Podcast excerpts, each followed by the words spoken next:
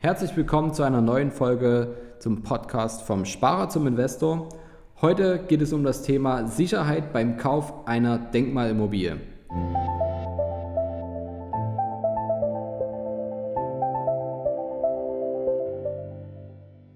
Vom Sparer zum Investor. Dein Podcast rund um die Themen wissenschaftliches Investieren und Vermögensaufbau mit Immobilien. Neue Wege zur Rendite, ohne dabei zu spekulieren. Viel Spaß dabei.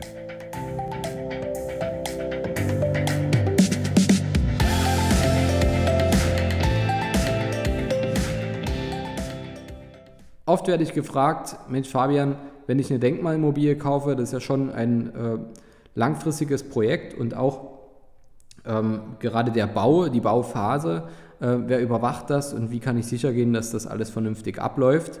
Und äh, darauf möchte ich heute gerne eingehen. Zuallererst möchte ich erwähnen, dass es bei Denkmalimmobilien, wenn es jetzt um ein professionelles Projekt geht und äh, du einen Initiator beauftragst, diese Immobilie nach Denkmalschutzauflagen für dich zu sanieren und umzusetzen, dann achte darauf, dass der Initiator dir einen Festpreis garantiert. Denn nicht selten ist es der Fall, wir hatten das jetzt bei den letzten Projekten. Zum einen war es so, dass äh, Eidechsen entdeckt wurden und da musste ein, ja, wie so ein kleiner Eidechsenpark geschafft werden. Ähm, da kam dann der NABU und hat gesagt, Mensch, äh, das, das funktioniert so nicht, für die müssen wir jetzt hier einen schönen Aufenthaltsort schaffen. Oder wir hatten das Thema mit einer äh, Fledermauskolonie, die umgesiedelt werden musste. Und ähm, ja, jetzt momentan haben wir das Ganze nochmal mit Meerschwalben. Und äh, da kommt natürlich immer der NABU dann auf die ähm, Initiatoren zu und sagt, Mensch, hier müsst ihr nochmal investieren, damit der Naturschutz auch eingehalten werden kann, so wie die sich das vorstellen. Das würde sicherlich dem einen oder anderen Investor den Kopf zerbrechen. Im professionellen Initiator, der kann sowas natürlich wuppen.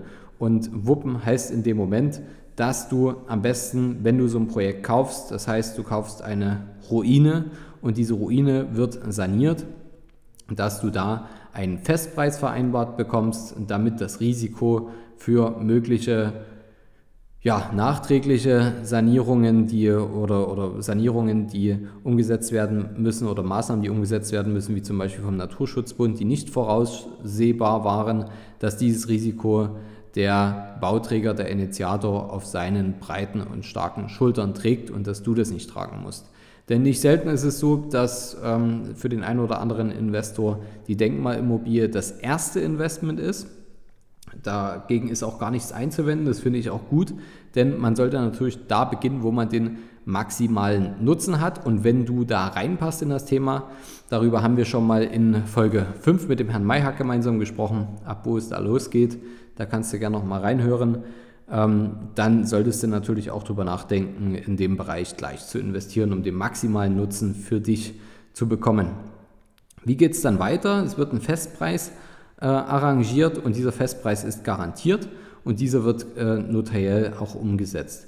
Der Notarvertrag ist dann so gestaltet, dass ganz klar definiert wird, ähm, was wird denn überhaupt umgesetzt, was wird gekauft, wird ganz normal, so wie man das von Immobilien kennt. Es wird, wird auch ein Grundbuchauszug gezogen und so weiter und so fort. Es werden die Flurstücke genannt, die Miteigentumsanteile genannt und so weiter und so fort.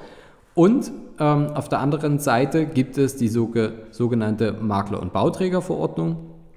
Diese Makler- und Bauträgerverordnung ist ein äh, Gesetz in Deutschland, was es dir ermöglicht, dass ganz klar geschützt wird der private Anleger gegenüber dem professionellen Verkäufer. Denn du bist ja in gewisser Weise, wenn du das das erste Mal vor allem machst, ja, sagen wir mal, ein bisschen im Wissensnachteil. Und das soll eingedämmt werden, indem die Makler- und Bauträgerverordnung die Privatanleger gegenüber professionellen Institutionen bzw. professionellen Verkäufern schützt.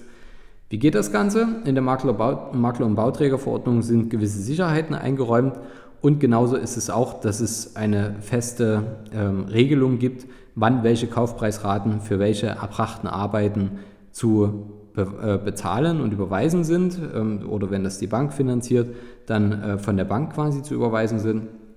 Und es wird natürlich auch ein Fertigstellungsdatum, ein Bezugsdatum, Bezugsfertigkeit wird garantiert Und wenn das nicht eingehalten wird, dann muss es entsprechende Entschädigungszahlungen oder Ersatzzahlungen geben, sodass du nicht in einen finanziellen Nachteil gerätst.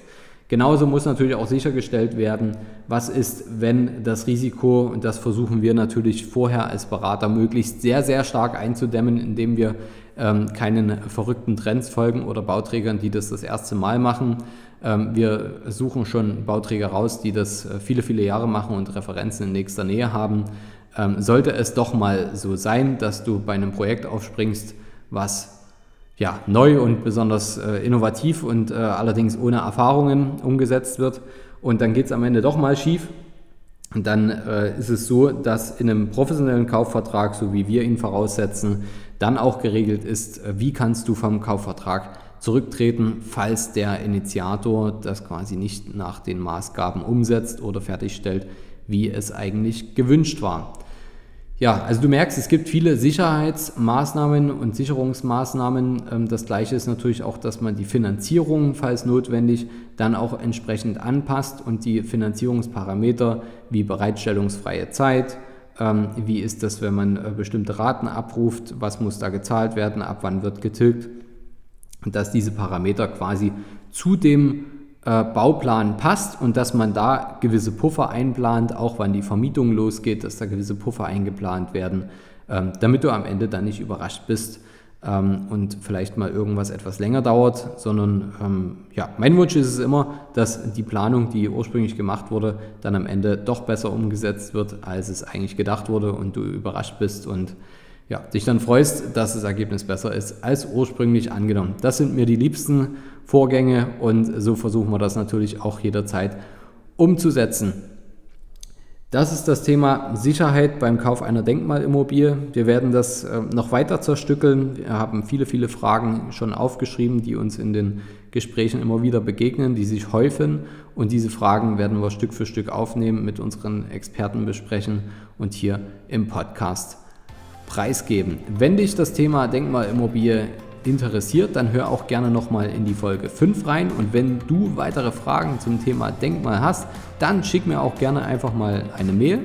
Meine Mailadresse schreiben wir hier in die Shownotes mit rein, oder gerne auch eine Nachricht bei Instagram. Meinen Account, den verlinken wir hier noch mit drin, und äh, schick mir gerne deine Frage und dann behandeln wir die auch gerne im nächsten Podcast. Bis zum nächsten Mal, dein Fabian.